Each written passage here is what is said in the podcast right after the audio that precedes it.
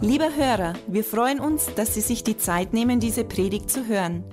Mehr Informationen finden Sie unter www.glaube-lebt.de. Am Ende dieser Aufzeichnung bekommen Sie noch einige wertvolle Hinweise. Wir würden uns freuen, von Ihnen zu hören. Wir wünschen Ihnen viel Freude und wertvolle Erkenntnisse beim Hören.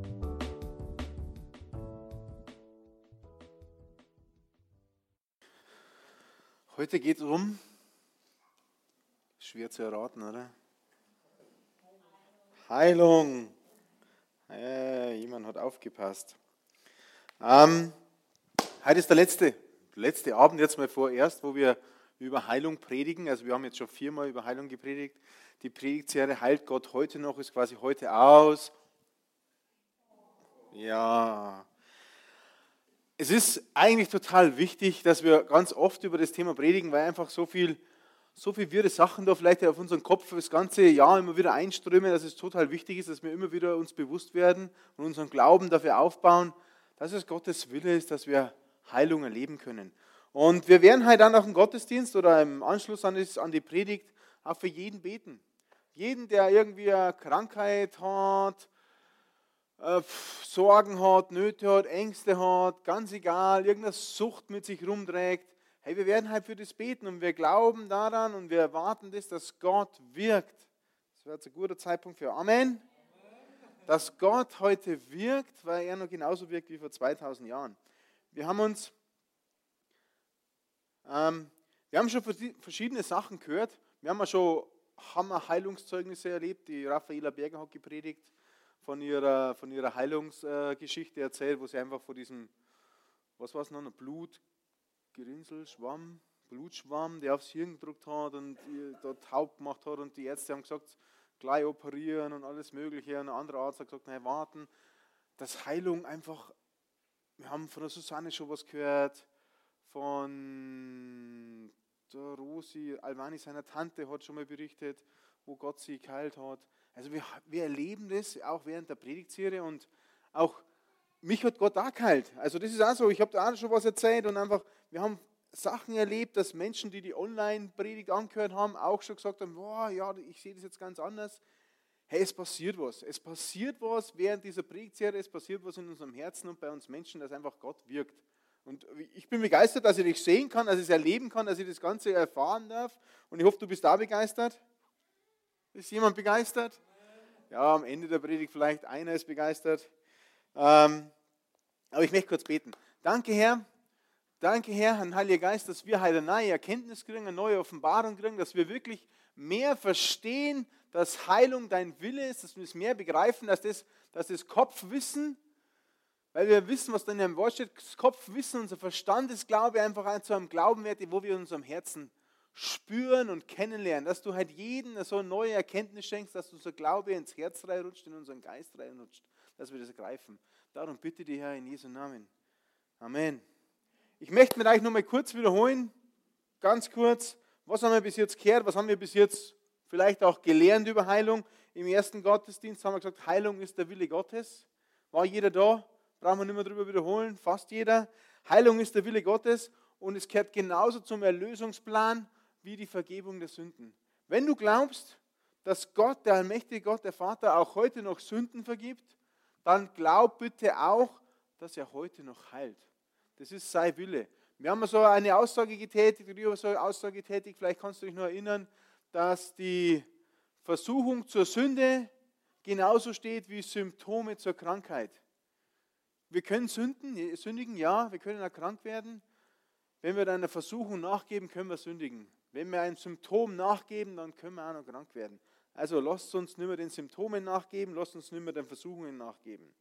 Am zweiten Tag, habe ich schon gesagt, hat, äh, zweiter Sonntag war die Raffaela da und hat uns einfach von ihrem, von ihrem Zeugnis erzählt und hat gemerkt, oder wir haben ermerkt, dass Heilung nicht immer ad hoc gleich passiert, dass es nicht nur Wunderheilungen Gottes gibt, sondern dass es auch Heilungen gibt, die ein Prozess sind, die einfach ein bisschen länger dauern. Und die Raphael hat uns gelehrt, dass wir dranbleiben sollen und Glauben festhalten sollen, dass wir unseren Glauben aufbauen sollen, wenn wir gesund sind, dass wir unseren Glauben stärken.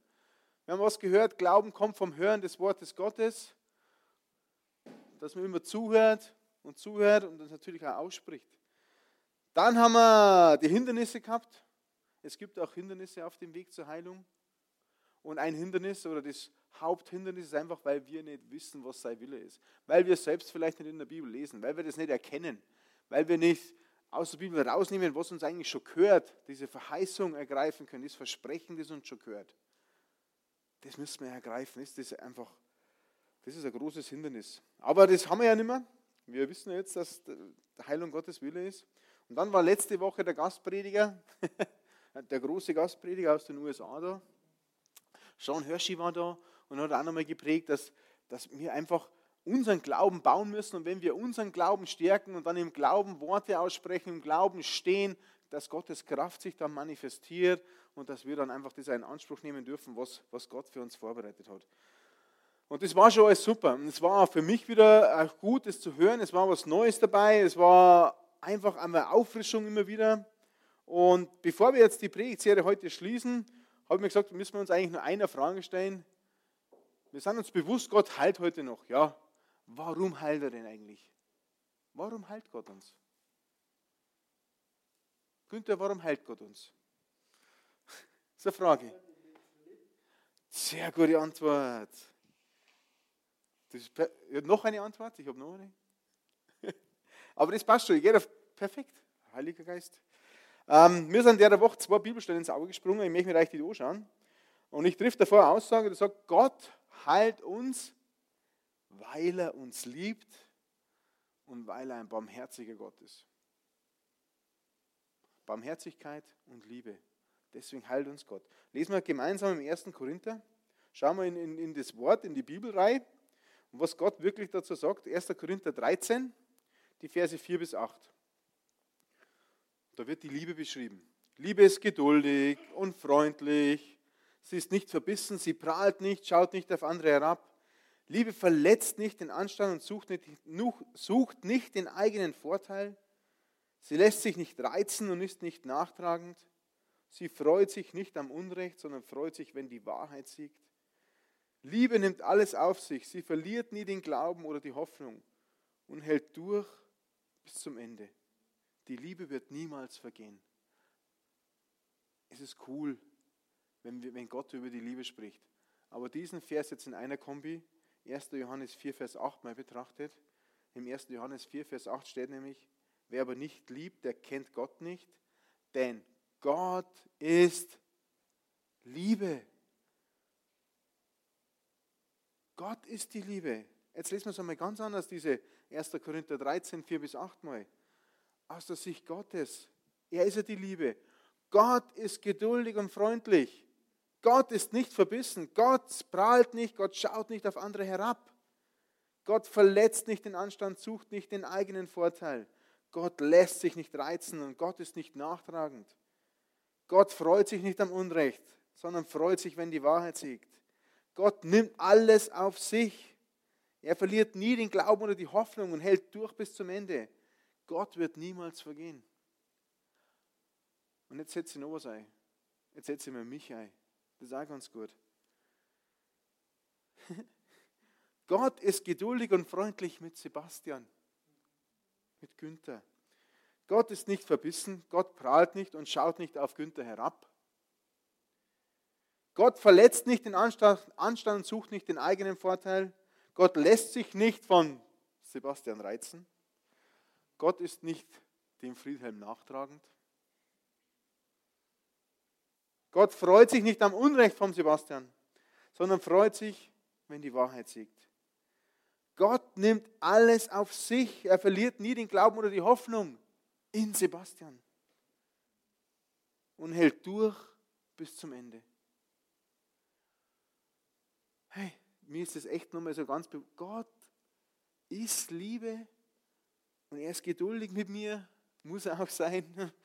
Er ist freundlich. Und das setzt deinen Namen ein. Das, das ist genau für dich. Das ist genau für dich. Und eigentlich kann ich jetzt zum Predigen aufhören, weil das ist, muss eigentlich schon Grund genug für uns alle sein, dass wir nie wieder Zweifel daran hätten, dass Gott nicht will, dass ich gesund bin. Das allein muss ausreichend sein. Denk mir an dich selber. Denk mir an deine Lieben, wenn du verheiratet bist. Denk an deine Frau. Denk an deine Kinder. Du liebst deine Frau, du liebst deine Kinder oder deinen Mann. Du liebst deine Eltern, du liebst deine Verwandten, vielleicht auch Freunde. Du liebst diese Menschen. Würdest du ihnen jemals was Schlechtes wünschen? Nie. Wenn wir es schon nicht möchten.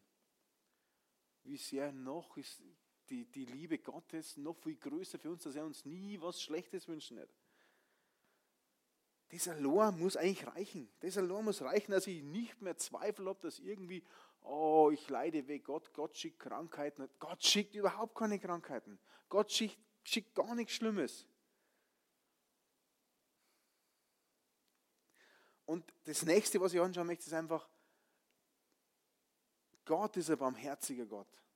Wer hat das gewusst, dass Gott barmherzig ist? Schon mehr, es werden schon mehr. Also bei uns ist immer Mitmach-Gottesdienst. Ähm, desto mehr Hände nach oben gehen, desto mehr wird äh, die Prediger besser. Das ist immer gut. Äh, das ist die Motivation vom, vom Prediger dann. Lass uns lesen im 2. Korinther 1, Vers 3. Und ich habe jetzt mal eine Schlachtübersetzung genommen, weil da steht es nämlich ein bisschen besser erklärt. 2. Korinther 1, Vers 3. Da steht, gelobt sei der Gott und Vater unseres Herrn Jesus Christus Soweit, so gut. Der Vater der Barmherzigkeit und der Gott allen Trostes. Gott ist nicht nur barmherzig, der ist der Vater der Barmherzigkeit. Der ist es, aus dem fließt alle Barmherzigkeit raus. Was ist Barmherzigkeit? Das ist eine Frage an euch. Mach mit. Was ist für dich Barmherzigkeit? Schieß los oder Meti, wie auch immer.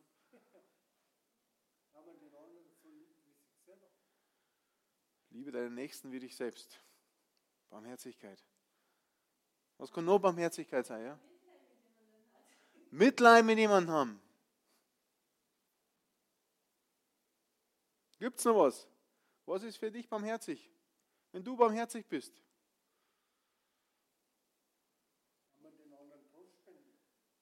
Trost spenden, ihn lieben, ihm helfen, Mitleid mit ihm haben.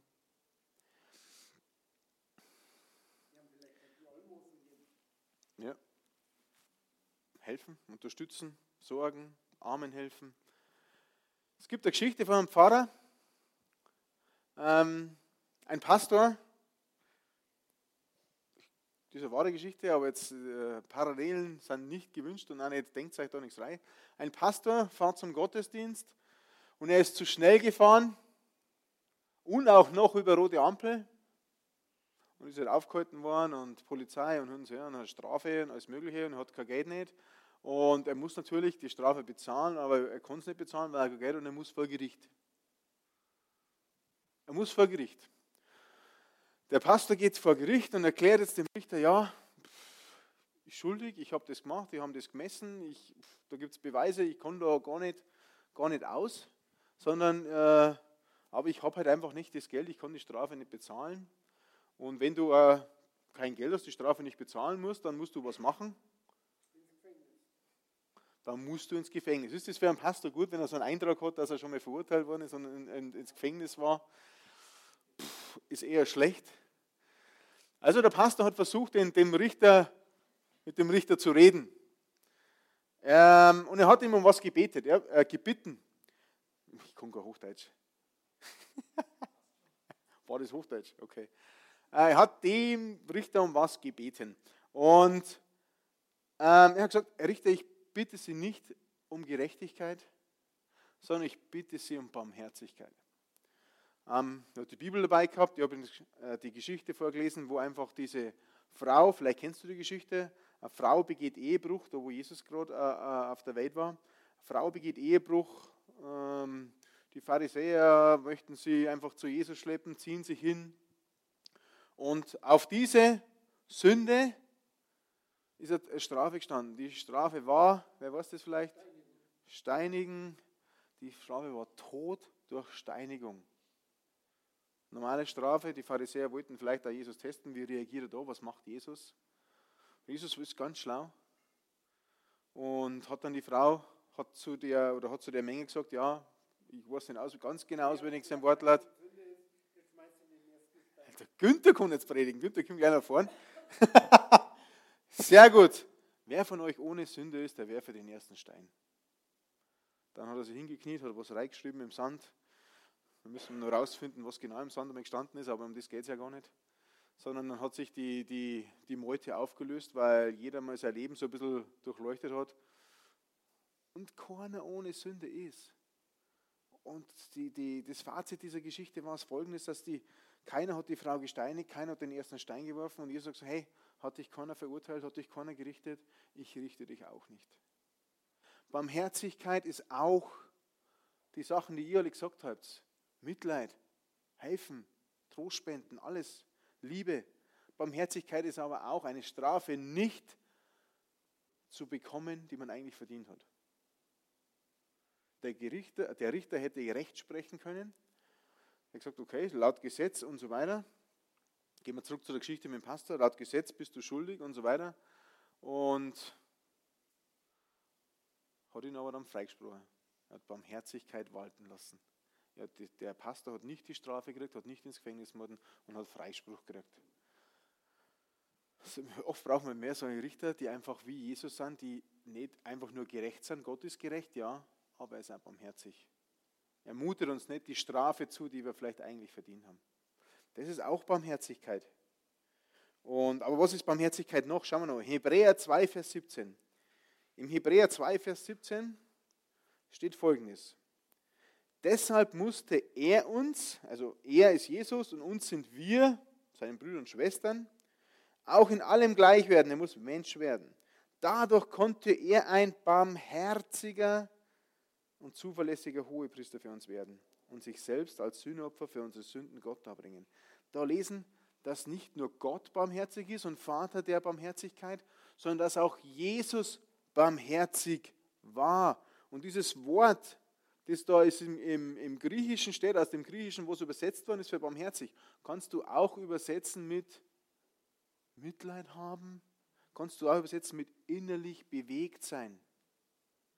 Und wir lesen es öfters in der, Stelle, in der Bibel, wo Jesus innerlich bewegt war, wo er Mitleid mit den Massen hatte, weil sie ihm gefolgt sind, weil sie die Kranken zu ihm gebracht haben. Er wollte vielleicht mal Ruhe haben, aber die haben immer wieder sonst kommen.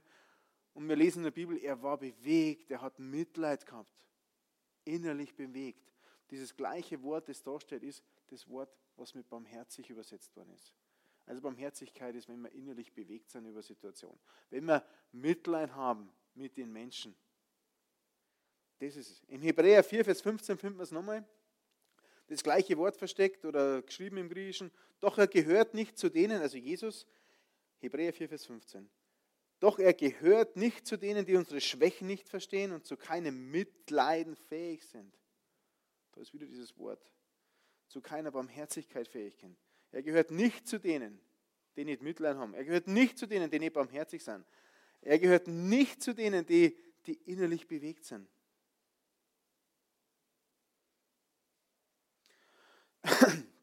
Glaubst du daran, dass Jesus heute noch der gleiche ist wie vor 2000 Jahren? Glaubst du daran, dass Jesus auch heute oder Gott noch heute Sünden vergibt? Menschen rettet? Das hat niemals aufgehört. Niemals hat es aufgehört. Warum? Warum gibt es dann in, in verschiedenen, ich weiß nicht, theologische Meinungen, dass Heilung aufgehört hat? Bei Jesus, bei den Aposteln, bei Paulus. Ja, Jesus, Jesus hat heilen können, hat die Menschen geheilt, weil er ja der Sohn Gottes war. Ja, Petrus, oder wie wir da in dem Video gesehen haben, Petrus und die Jünger, die haben heilen können, ja, weil die so eng mit Jesus waren, die haben eine besondere Salbung gekriegt und eine besondere Kraft Gottes, die, die ist früher viel, viel anders gewesen, wie die jetzt ist.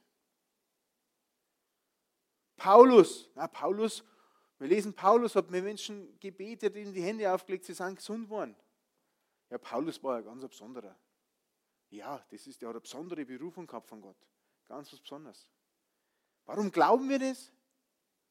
Das stimmt alles nicht.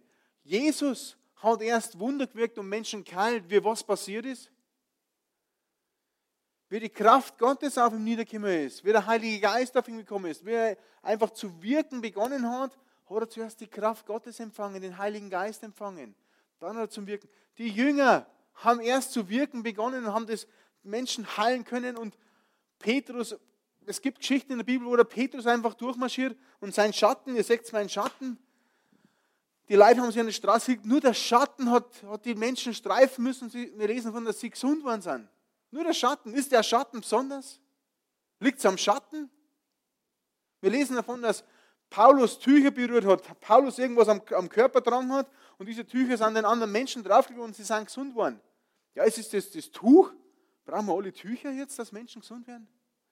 Na, das ist der Heilige Geist, das ist die Kraft Gottes, die einfach wirkt die einfach da in der Situation wirken wollte, dass einfach viele Menschen so wie möglich einfach kalben müssen, weil der Paulus vielleicht gar nicht die Zeit gehabt hätte oder was auch immer, jeden zack, zack, zack, die Hände aufzulegen und so beten, hätte vielleicht komisch ausgeschaut.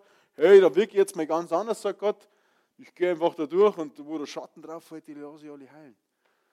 Paulus kann nicht überall sein, ja, habe ich gemerkt, ah, dann machen wir zumindest das mit den Tüchern, dann wirke ich halt durch das Tuch. Aber das ist nicht das Tuch und das ist nicht der Schatten besonders, weil du hast da einen Schatten, also einen richtigen Schatten keinen Schatten im Kopf, das wollte ich jetzt nicht sagen.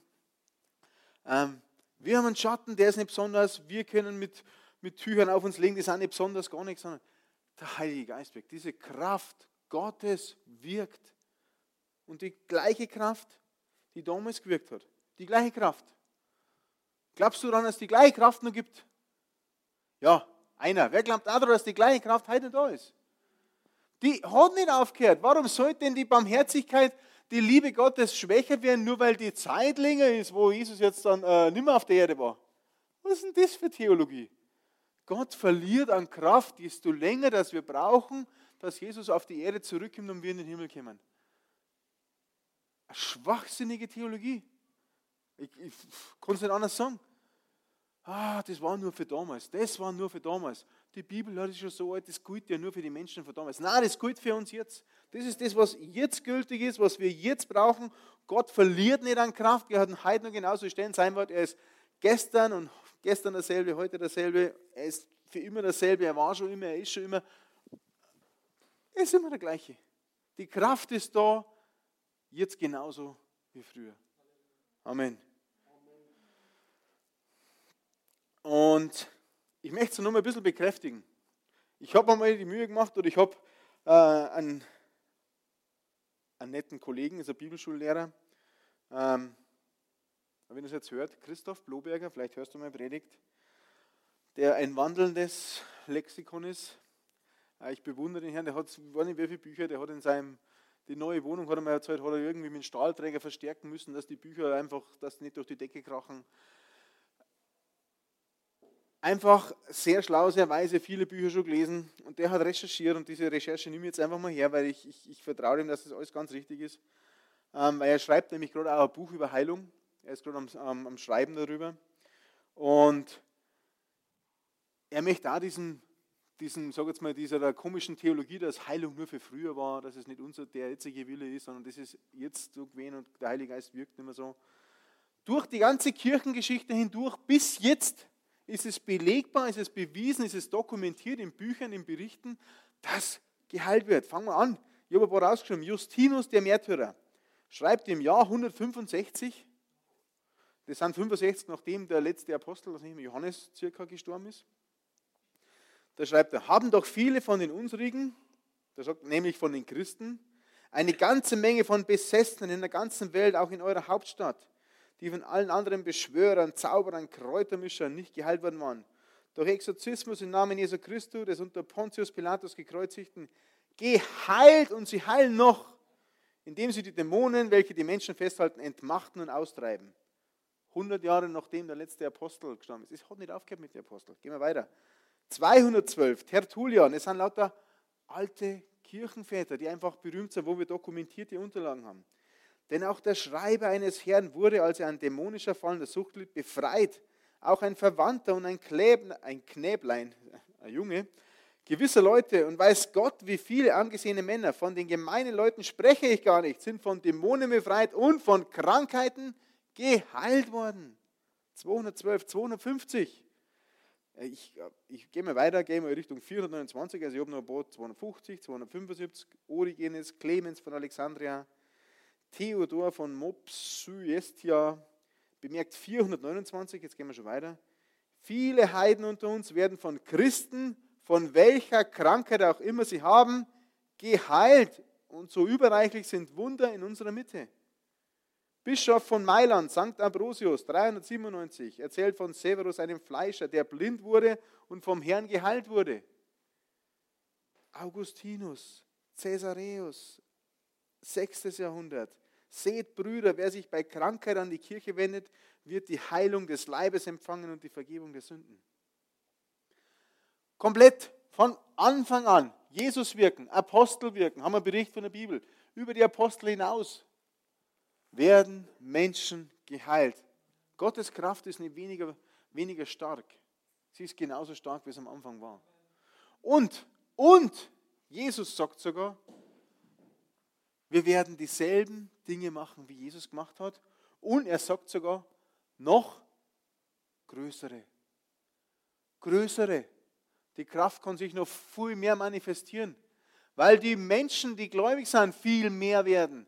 Am Anfang waren es zwölf Apostel, aus zwölf Apostel wurden mittlerweile über zwei Milliarden Christen.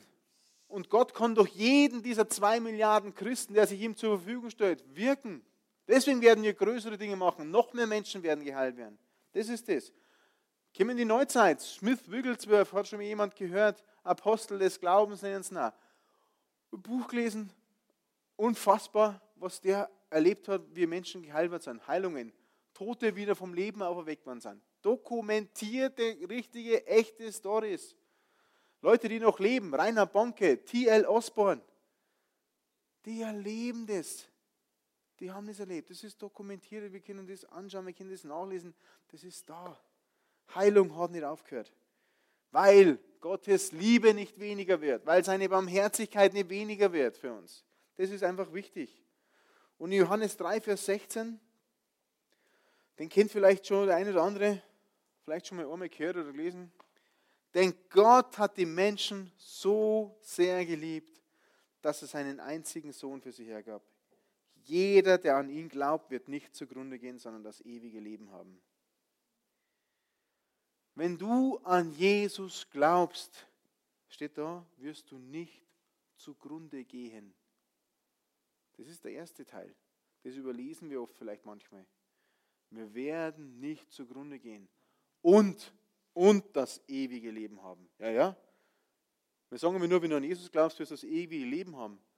Aber im ersten Teil steht ja auch schon was total Wichtiges. Wir werden nicht zugrunde gehen. Was ist zugrunde gehen? Wir werden nicht Gott die Möglichkeit, äh, Teufel die Möglichkeit geben, dass er uns niedermacht, dass er uns einfach fertig macht, dass wir unten am Boden liegen und er auf uns eintritt, sondern wir gehen nach oben. Es wird besser. Mit Jesus wird es besser. Sollen deine Finanzen zugrunde gehen? Nein. Soll deine Gesundheit, dein Körper zugrunde gehen? Nein. Es ist wie bei Mose. Wir lesen bei Mose, dass Mose, ich sage jetzt mal so, um die 120 worden ist. Und wir lesen an der Stelle, dass sein Körper nicht an Kraft verloren hat. In der Sebastian-Übersetzung. 120, sein Körper verliert nicht an Kraft.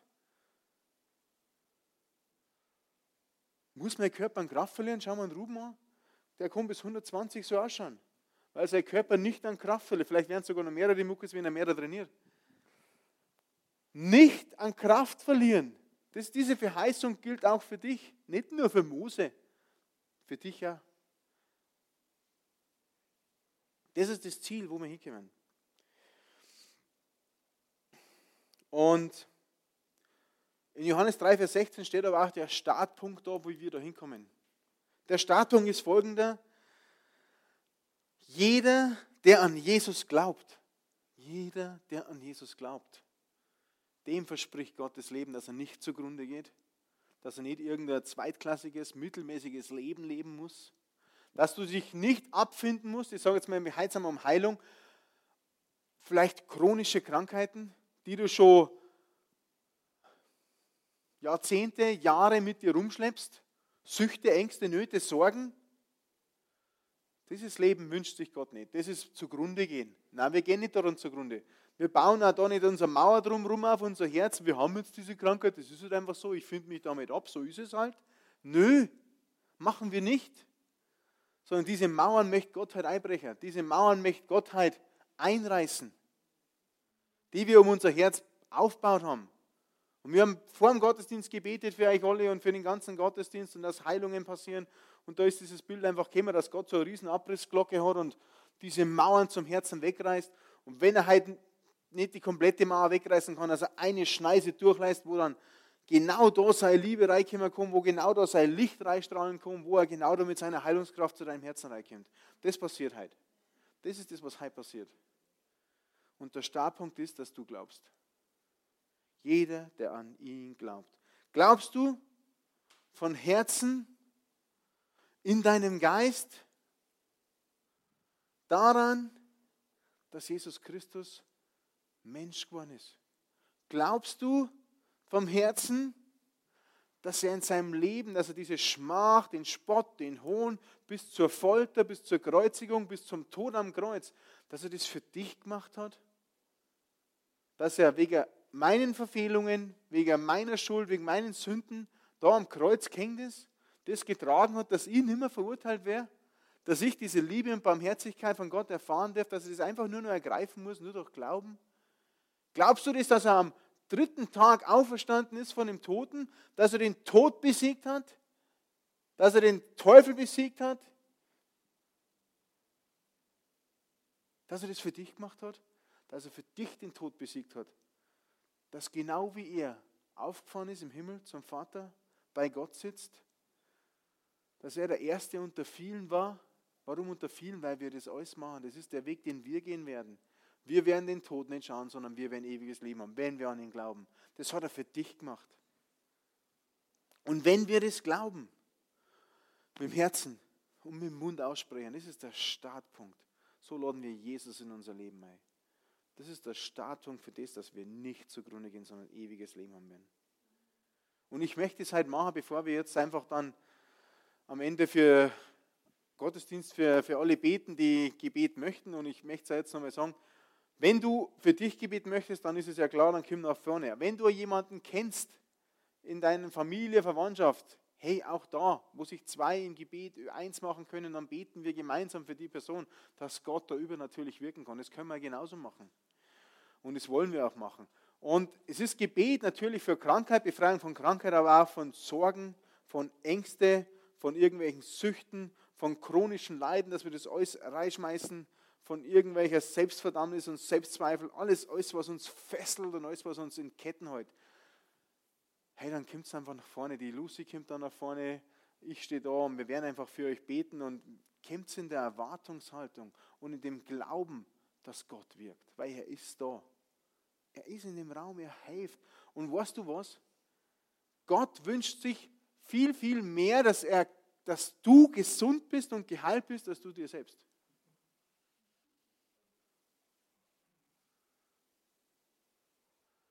Er ist so viel mehr liebevoller, wahrscheinlich wie wir jemals sein können. Er ist so viel mehr barmherziger.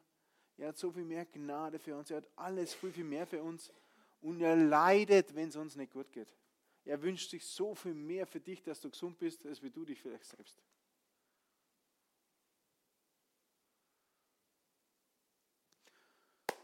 Lass uns aufstehen. Und dann beten wir. Das Lobpreisteam darf nach vorne kommen. Die begleiten uns ein bisschen so im Hintergrund mit Musik.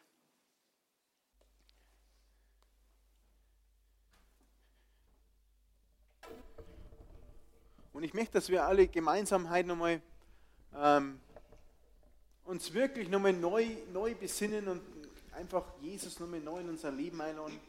Unser, unser altes Leben quasi irgendwie hinten lassen, ihm Schuld und Sünde ans Kreuz hinwerfen und hinwerfen und ablegen, umkehren von den Wegen, die einfach falsch sind, die Verdammnis bringen, die Sorgen bringen, die Ängste bringen, dass wir da umkehren und dieses, dieses Vergebung, diese Liebe, diese Gnade und Barmherzigkeit einfach nur mal neu empfangen. Und vielleicht machst du das zum ersten Mal in deinem Leben, vielleicht hast du das auch schon zigtausendmal gemacht oder fünfmal gemacht, ganz egal, aber ich möchte, dass wir gemeinsam ein Gebet beten Und bete es mit. Wenn du es von Herzen glaubst, dann bete es einfach mit, laut, leise, wie du es mitbeten möchtest. Lass uns wiederholen als Gemeinde lass uns Jesus doch nochmal ganz, ganz tief in unser Herz herein einladen und als Herrn und Erlöser nochmal annehmen. Ich bete vor und wir wiederholen es einfach, wenn du, wenn du glaubst und wenn du es von Herzen glaubst.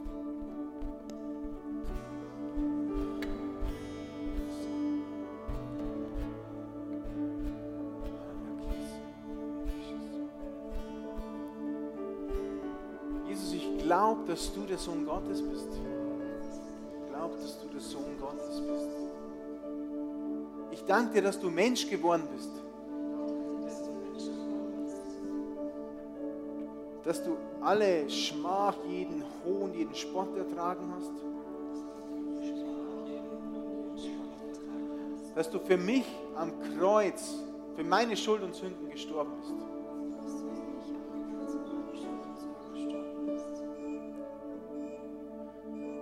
Dass du hinabgefahren bist ins Reich des Todes und den Tod ein für alle Mal besiegt hast.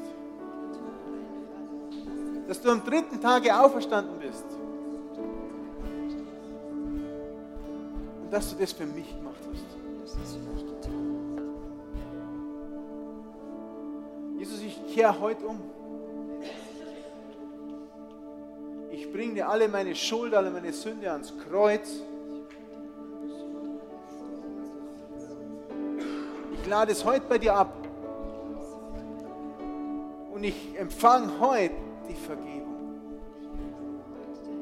Ich empfange heute ein neues Leben. Ich empfange heute deine Liebe,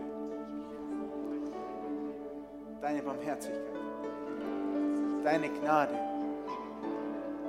Jesus, sei du der Herr in meinem Leben. Halleluja. Danke, Herr.